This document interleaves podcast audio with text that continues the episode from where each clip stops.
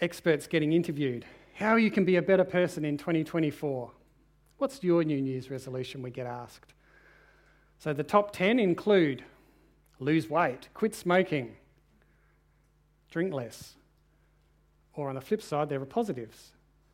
Exercise more, eat more healthily, get more sleep, or learn something new, travel more, spend more time with family. My family were talking about fun, achievable things like try a new shape of pasta every time you get the chance. We have from the life of Joshua what is possibly the best resolution you or I could make for twenty twenty-four.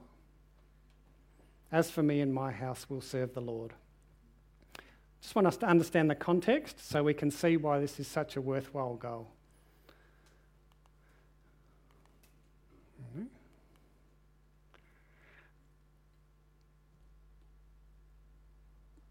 The Israelites, God's chosen people, have come into Canaan, their promised land. They've settled in, built themselves cities, and enjoy peace and prosperity. In Joshua twenty-one, three chapters before what we just read, says in verse from verse forty-three, "Thus the Lord gave to Israel all the land that he swore to give their fathers, and they took possession of it and settled there. And the Lord gave them rest on every side, just as he had sworn to their fathers. Not one of all their enemies had withstood them. For the Lord had given all their enemies into their hands. Not one word of all the good promises that the Lord had made to the house of Israel had failed. All came to pass." So by now, Joshua's an old man. He's overseen the conquest of Canaan, but he's really concerned about the future of his nation. And God speaks to the people through Joshua in chapter twenty-four, which is the passage I read. We have recorded a rededication by the people to God.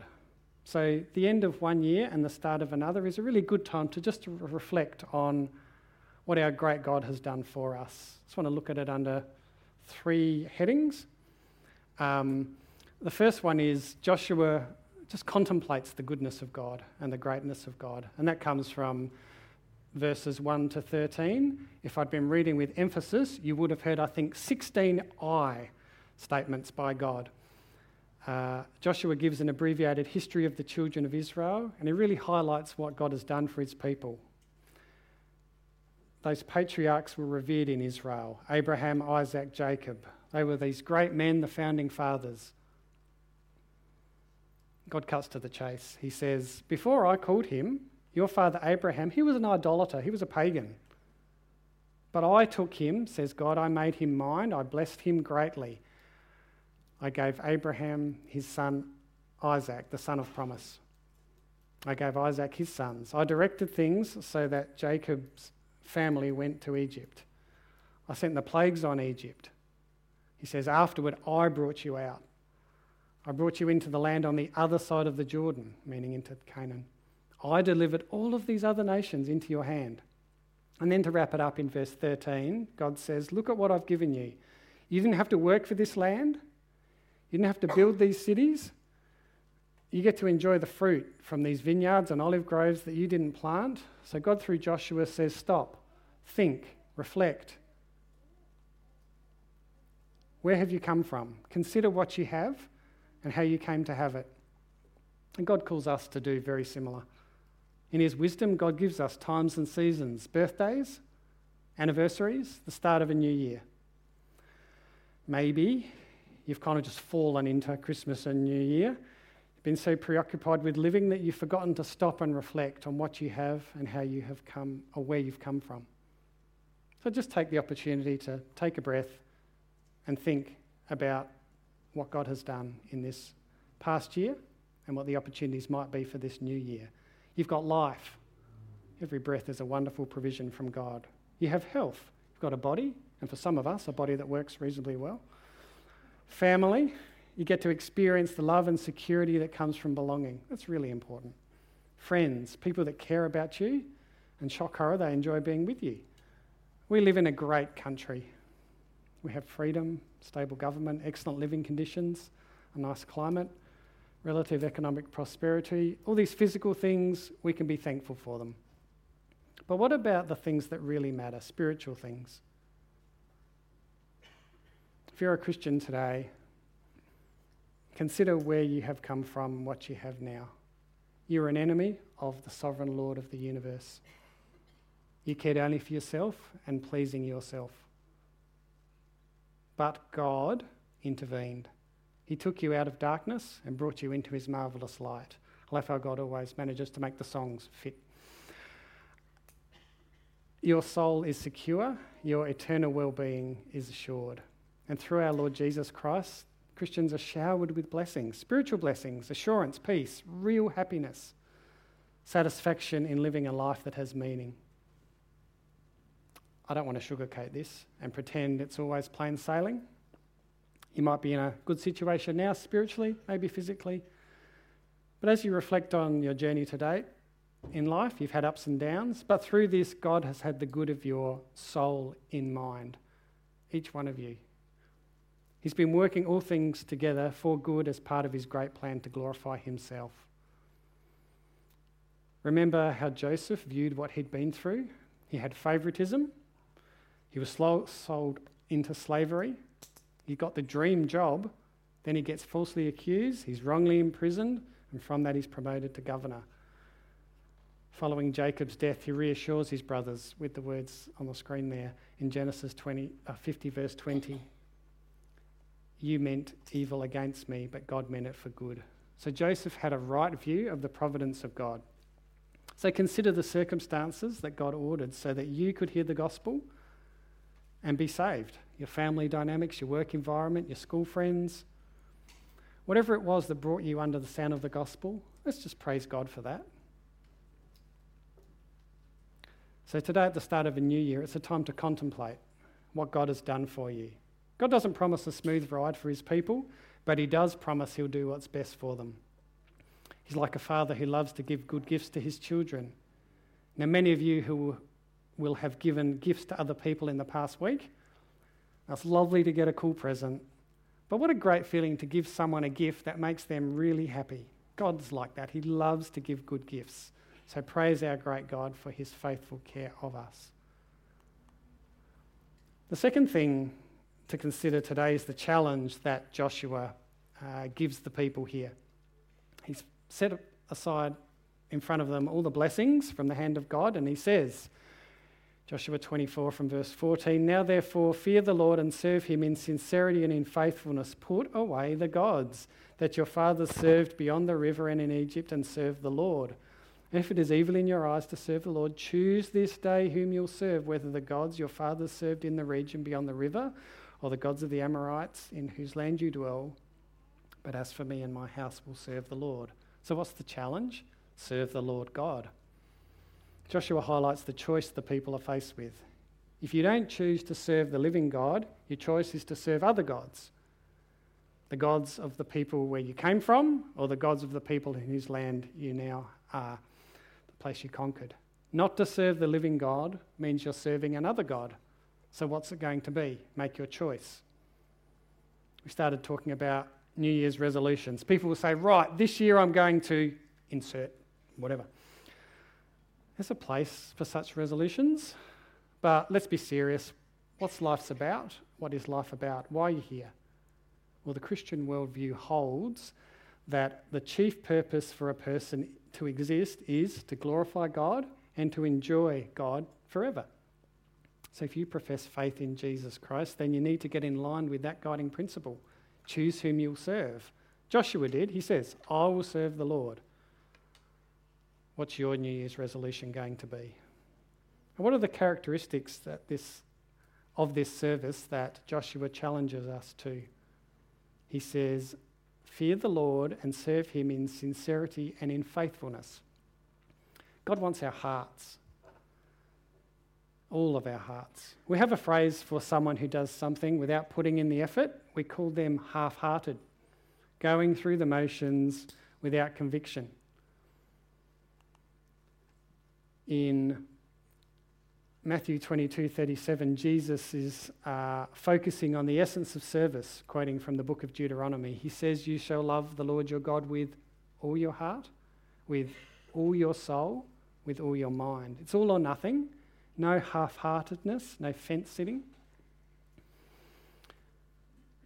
that story of Elijah defeating the prophets of Baal, when there's that competition to see which of these gods is the real deal, the Lord God or the prof- or the prophets of Baal, their god. There's some really insightful wording that's recorded in First Kings eighteen twenty-one.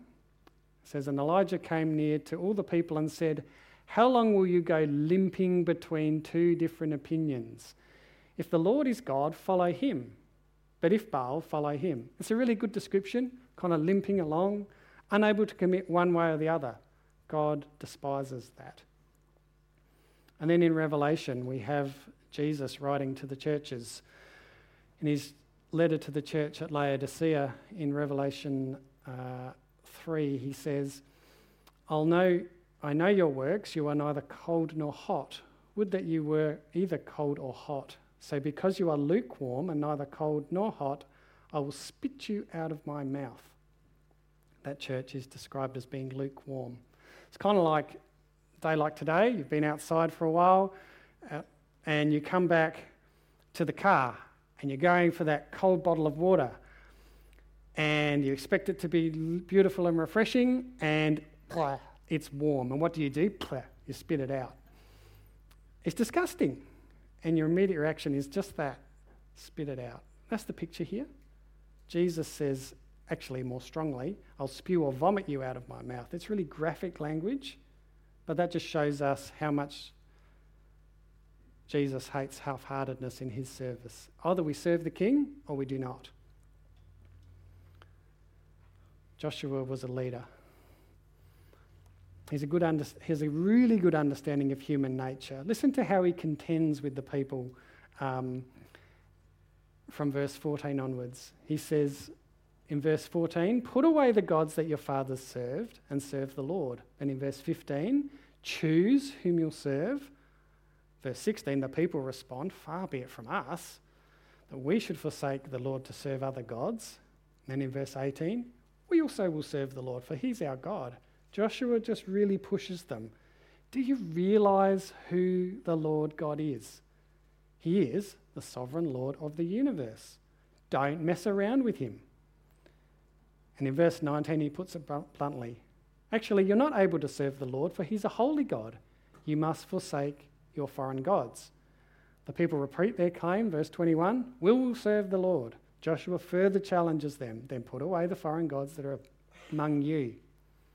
God has a zero, polar, zero tolerance policy when it comes to sin. So should his people.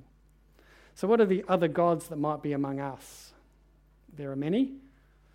Maybe for middle class Australia, they could be summarised as finances, friends, family, food, fun. Finances, money. Luke sixteen thirteen. No servant can serve two masters. Either will hate the one and love the other, or be devoted to the one and despise the other. You can't serve God and money. Money allows us to buy stuff. Having it, or lots of it, doesn't make you a better person. Luke twelve fifteen, one's life does not consist in the abundance of his possessions. So don't make money a god. Use it to serve the living God. What about friends, popularity, status? Proverbs has much to say about friendship. In Proverbs nineteen verse four, wealth brings many new friends. It's a bit of a spin on the previous point. Remember what happened to that prodigal? When his money dried up, all his friends left him. But a true friend is concerned for your soul. So just be wise in choosing your friends. Don't make friendship your god. What about the God of family? Hang on, family? How can that basic unit of society that God has ordained become a god to us? Well, by putting it in the place of God. It could be seeking to please a parent at all costs, to be, you want to be all that they ever hoped you would be. It could be doting on your child so that they control your life. They get their way over and over again. And that means you don't spend time with God. What about your wife or husband? You might have been sucked into the vortex of rom-coms this last week. I wasn't, um, and heard the that movie phrase, I don't know how I could live without them. It's just that subtle dependence on your partner in place of God who gave you that companion. Just don't make family your god. What about the God of food and drink? Lots of it, excess, or being so conscious of watching what you eat that it dominates your life and distracts you in your service of God. Making sure you have the latest experience of the latest taste sensation. Tonight, how many people in Wangaratta will seek solace in food and drink? God's given us all these things to enjoy, but let's not obsess about them. Don't let food or drink become a god. What about the God of fun? Pleasure, sport, sex, drugs, new experiences, the next thing. It's not limited to any particular age group. The toys just get bigger and more expensive. The experience is more eclectic. Finances, friends, family, food, fun. So I could remember them. None of these things are wrong in themselves. They can all be used wisely to God's glory, but when they take the place of God, push him to one side, take priority, they become our master and we're their servant. Remember, God says it's all or nothing. Sin is serious. Joshua's language is forsake, don't accommodate. Go back this afternoon and read through Genesis thirty-one and compare that to Genesis thirty-five. In Genesis thirty-one, Rachel flees from Laban, her father, Um, with Jacob, but she smuggles away some of her father's idols. And you get to Genesis thirty-five. Jacob marks his resolve to follow the living God, and he takes those foreign gods from his household and disposes of them. Quite a difference there. So Joshua challenges the people to make a choice. Were they going to serve the living and true God? And then finally, Joshua's commitment. Joshua led by example. He walked the talk. In verse fifteen, he says, "For me and my house will serve the Lord." He wasn't concerned to be with the majority. Majority's not always right. Joshua's concerned with what God thinks.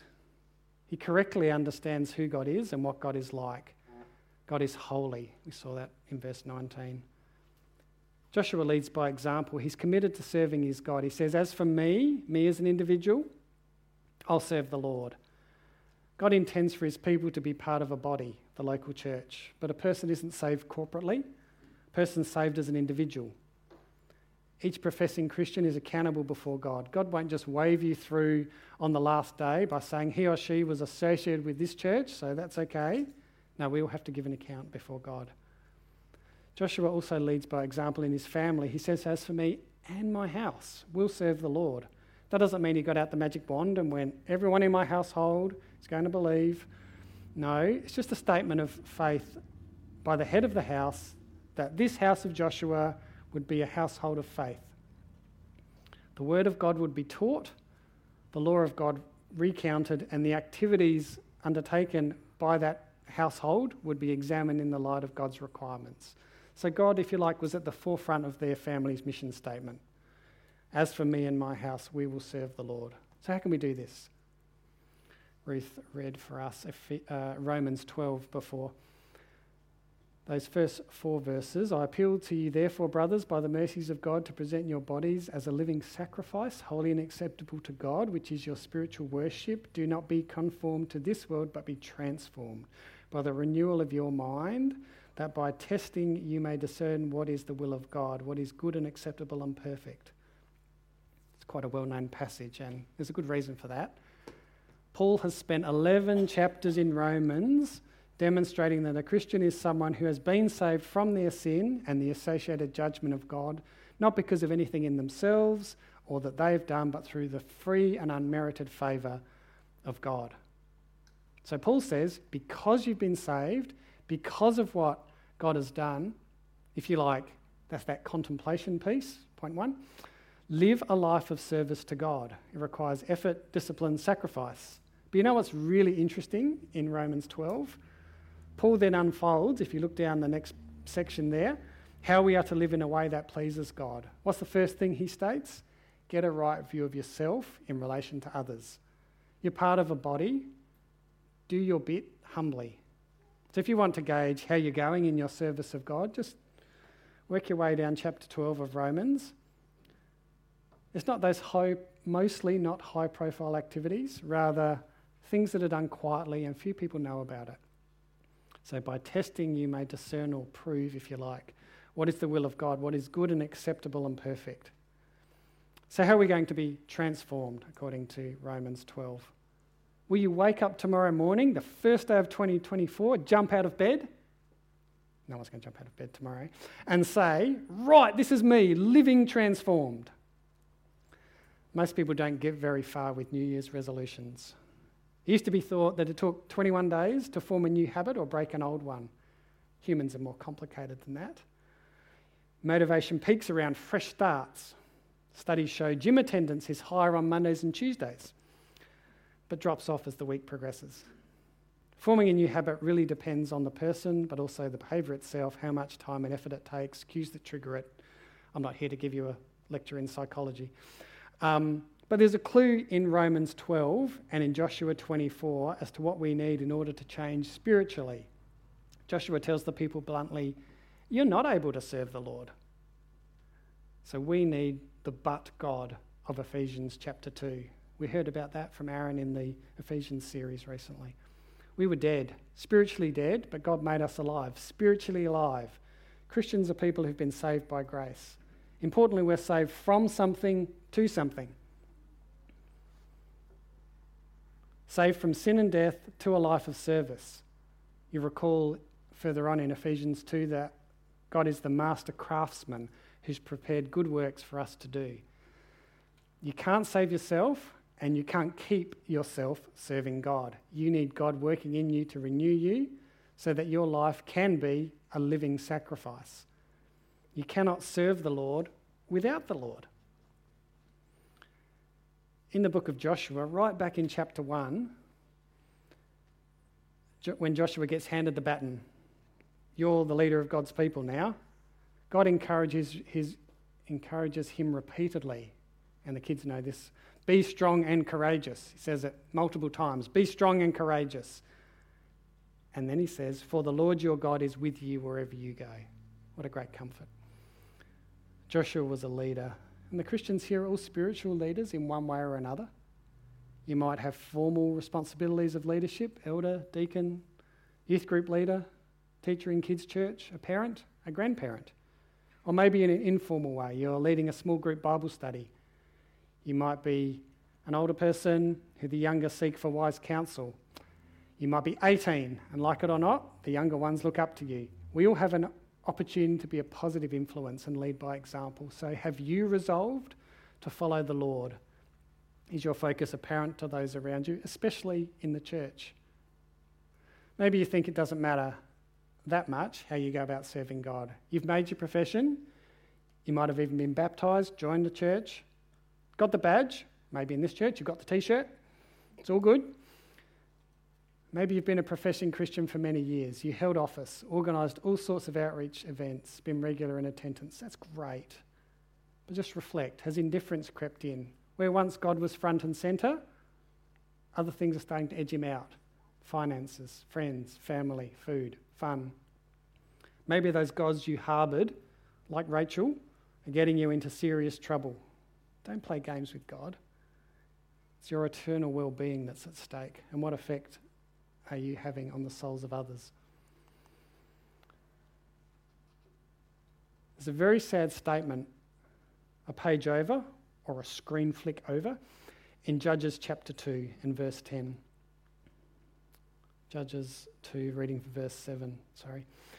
Um, And the people served the Lord all the days of Joshua and all the days of the elders who outlived Joshua, who had seen all the great work that the Lord had done for Israel. And Joshua the son of Nun, the servant of the Lord, died at the age of one hundred ten years, and they buried him within the boundaries of his inheritance in Timnath-Heres, in the hill country of Ephraim, north of the mountain of Gaash. And all that generation also were gathered to their fathers. And there arose another generation after them who did not know the Lord or the work that he had done for Israel. If you know your Old Testament history, then you go into the cycle of the book of Judges. Parents are responsible for teaching their children about God, who he is, what he requires. They're also to be like Joshua and lead by example so children can see what serving God looks like. But each person is individually accountable before God. we see that departure from God can happen really rapidly within a generation. So the challenge for each of us today who professes the name of Christ is, by God's grace, with his help every day, to wholeheartedly serve the Lord. Just before we close, I'd like to just consider one other passage, um, part of this passage. I want to look at these, at the large stone that Joshua set up. Reading from verse twenty-four, and the people said to Joshua, "The Lord our God we will serve, and his voice we will obey." So Joshua made a covenant with the people that day and put in place statutes and rules for them at Shechem. And Joshua wrote these words in the book of the law, and he took a large stone and set it there under the terebinth, that's a tree, by the sanctuary of the Lord. And Joshua said to all the people, "Behold, this stone shall be a witness against us, for it has heard all the words of the Lord that he spoke to us. Therefore it shall be a witness against you, lest you deal falsely with your God." So Joshua set up this witness stone. I kind of visualise it like a massive tombstone, but it was a big stone. Um, who was it a witness to? It was a witness to the people. We also have witness stones. The outward sign of professing faith in Jesus Christ is to be baptised. There are people who witnessed your baptism, if that's happened to you. There might even be photos or a video, might even be online. You might have joined this or another church, might have taken vows of membership. People heard you make those promises. They're a witness to you. But we have other witness stones in our life. Jesus tells us to go into our closet, somewhere private, to pray to our Heavenly Father. So is there a closet in your house? It took me a while to realise I didn't have to go into the cupboard. Um, but is there a rug beside your bed? A chair in the lounge room, maybe your dog or your cat? That's a witness that can testify, yes, here's a person who laboured in prayer as part of their service to God.